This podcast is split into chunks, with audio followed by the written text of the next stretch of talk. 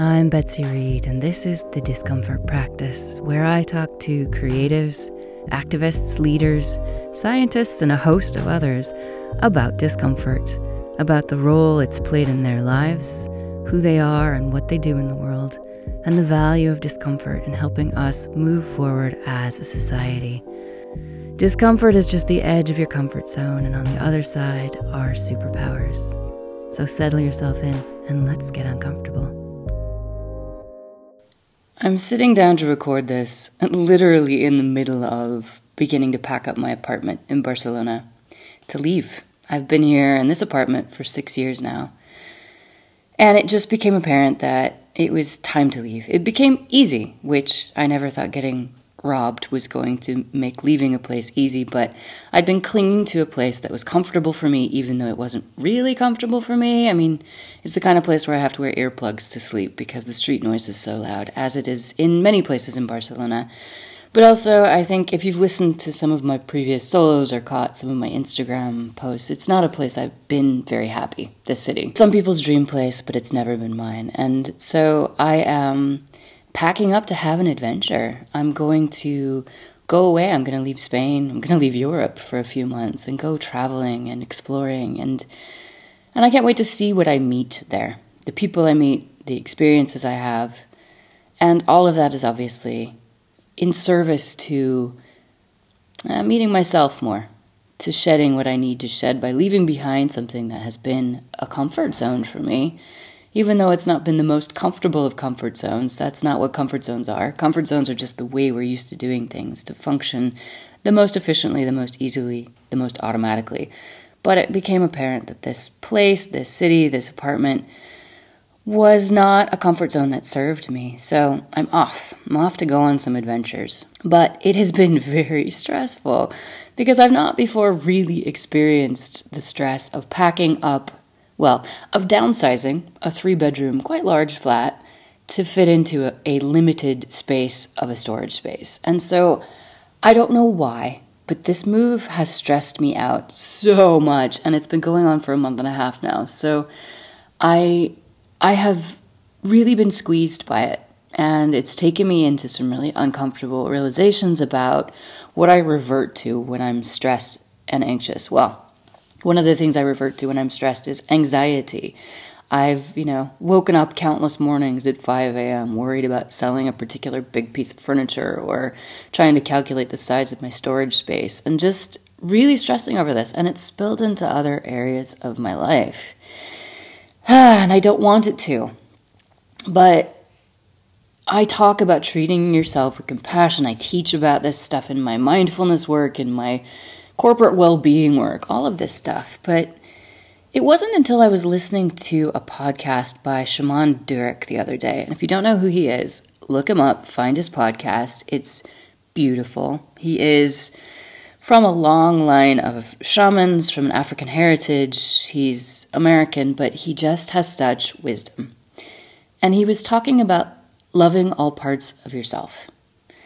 And that really resonated with me right now because I realized in my anxiety and stress, I've reverted to tendencies in which I punish myself. The, the shadow stuff really comes out. My high achieving, perfectionist, self destruct tendencies, because that's what they are for me. And I know, well, I would say for a lot of people, perfectionism and overachievement are forms of self sabotage because you set standards for yourself which can never possibly be met. And for some of us, that comes from childhood trauma in which we were punished for never being good enough, so we just had to be the best at everything, and then it was still never good enough. And we internalized that need to beat ourselves up. And so you can hear my voice shaking because I'm, I'm realizing this is making me quite emotional. This time of stress I've been experiencing has brought up part of me to be healed because that's really what this is all about. Whenever things that we're ashamed of, things that we don't like about ourselves come up, they're coming up so that we can heal them. But instead, what a lot of us do if we remain unconscious of what we're doing is we punish those parts of ourselves. We say, God, you're not good enough. Try harder. What's wrong with you?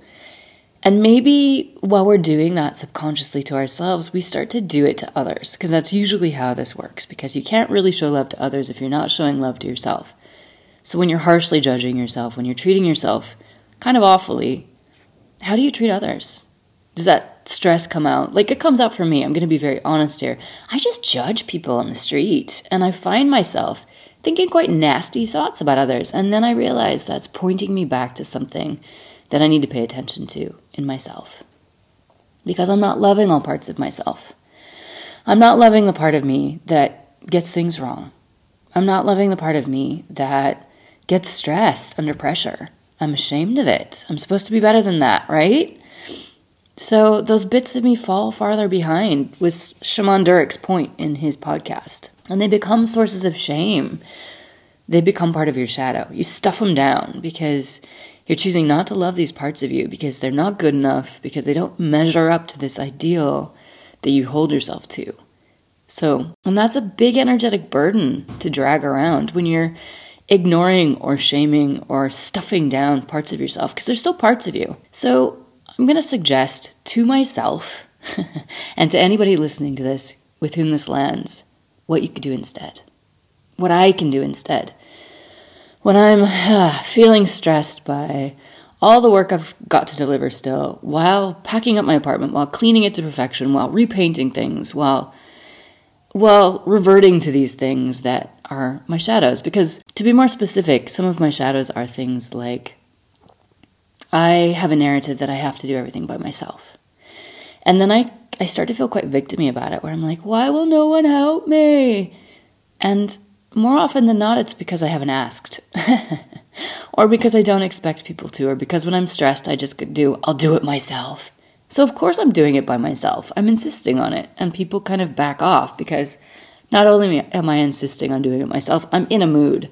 I'm probably putting off some pretty spiky energy. So, I then propagate more and more of this feeling for myself that I'm alone, that I have to do things myself. And then I slide into that victim energy so instead of treating my life like an adventure, I'm treating it like it's happening to me. Like I don't have any control or agency over it.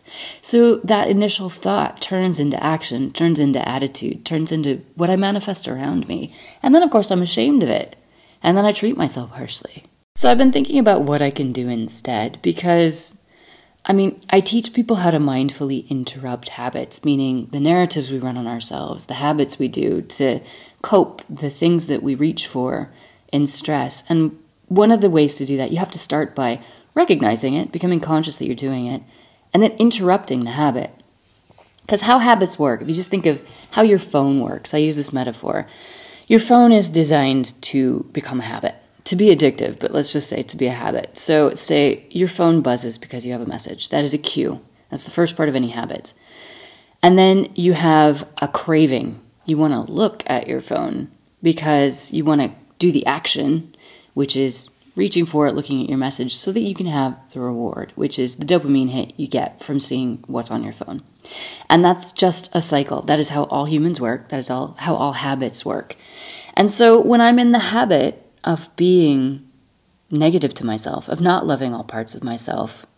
When I get stressed, that's my cue. And then I run my narrative. You have to do everything yourself. And then I do everything myself. And then my reward is that gratifying, oh, I knew it was the case. I, I don't have help from people. So it's this negative loop that I get uh, stuck in. And apply your own negative narrative loop to that, please, because that is the way it works. So, the way to change that is when you become conscious that you are starting on this loop, interrupt it. So, rather than having that craving that gets you into the thinking, that gets you into what is ultimately a reward, it's kind of a kink if you think of it that way. It's like, ooh, I like that pain. You can interrupt it mindfully and just say, ooh, I'm thinking that thing again. And then you get the chance to choose the direction you go. You can either repeat your negative narrative and your lack of self love, because that's your habit, your comfort zone, if you will, or you can do something different. And I would suggest, and for myself, this is going to be what I do it's simple. Take three breaths. Tell yourself you love yourself. And then see what changes. What's the reward from that? So, simply changing the loop, the negative loop that I fall into, is the first step toward then building new narratives. So, I'm going to focus on just interrupting myself, taking three breaths, telling myself I love myself, and then seeing what changes in my attitude, my perspective, my energy.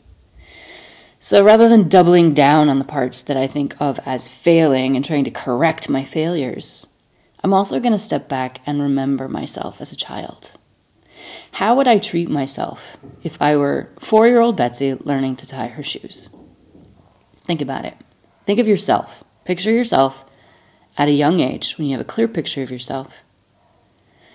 How would you treat that child version of you if it wasn't learning, if he or she wasn't learning things at a certain pace as an adult? You would be compassionate, right? You'd be like, good job, keep trying, let me show you again.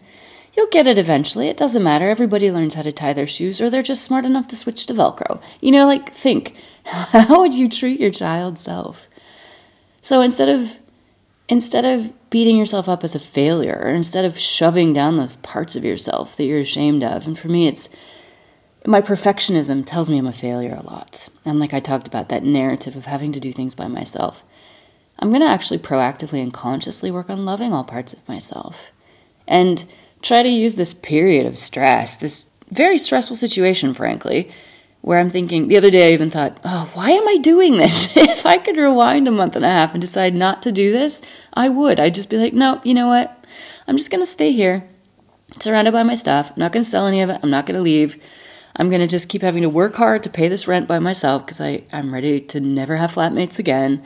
But it, it just wasn't working for me. So I know that this is the only way. And then it came to me because I'm in this intense period, just about ready to emerge on the other side of it. Literally, I put my stuff into storage a week from today. It's like being in the birth canal, which is stressful. It's dark in there, you're being squeezed, you don't know what's going to happen next, and it's about to get worse. It's about to get more traumatic. But, like, it's game time. It's time. It's time to do this.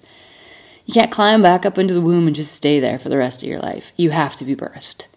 You have to go through that process of being squeezed to get to something new, to get to a new part of yourself, to shed the, the old ways, the immature ways, to be able to grow up, to be able to be something that you need to be in the world. To emerge, you have to go through the pain, you have to go through the pressure.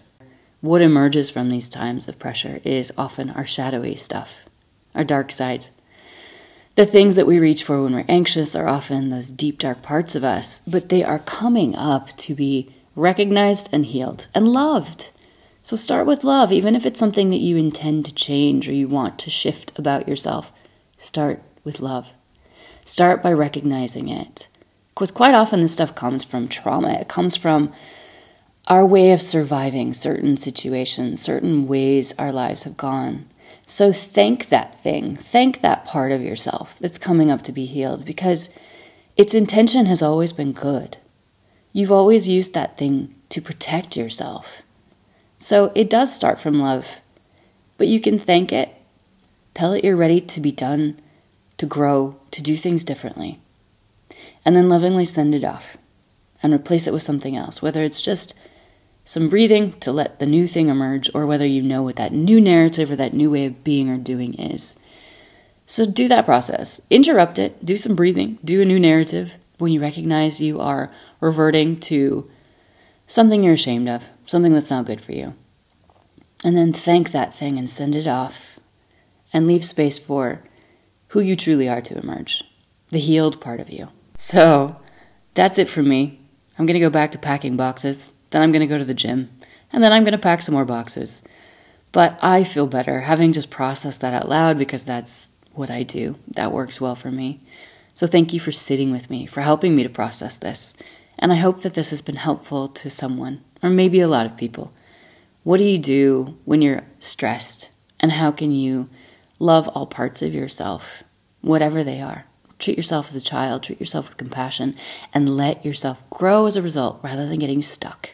So, have a lovely day and thank you, as always, for your time. Thanks for getting uncomfortable with me. If you enjoyed this episode, Follow and like the discomfort practice wherever you listen to podcasts. Leave me a five star and written review, and share this with other people. Help me to reach new audiences with this idea that consciously practicing discomfort helps us to individually and collectively discover our superpowers and create a society and a planet where everyone can thrive. Thank you so much to my guests all season. Go back and listen to a few more episodes to hear more of them. They are wonderful humans doing amazing things in the world. Thanks to my team who helped me produce this podcast, and for those who inspire me through their writing, their conversation, and their support. So that's all from me for now. Follow me on Instagram at the Betsy Reed if you want to get to know me a bit better, some of my thoughts. And in the meantime, stay uncomfortable.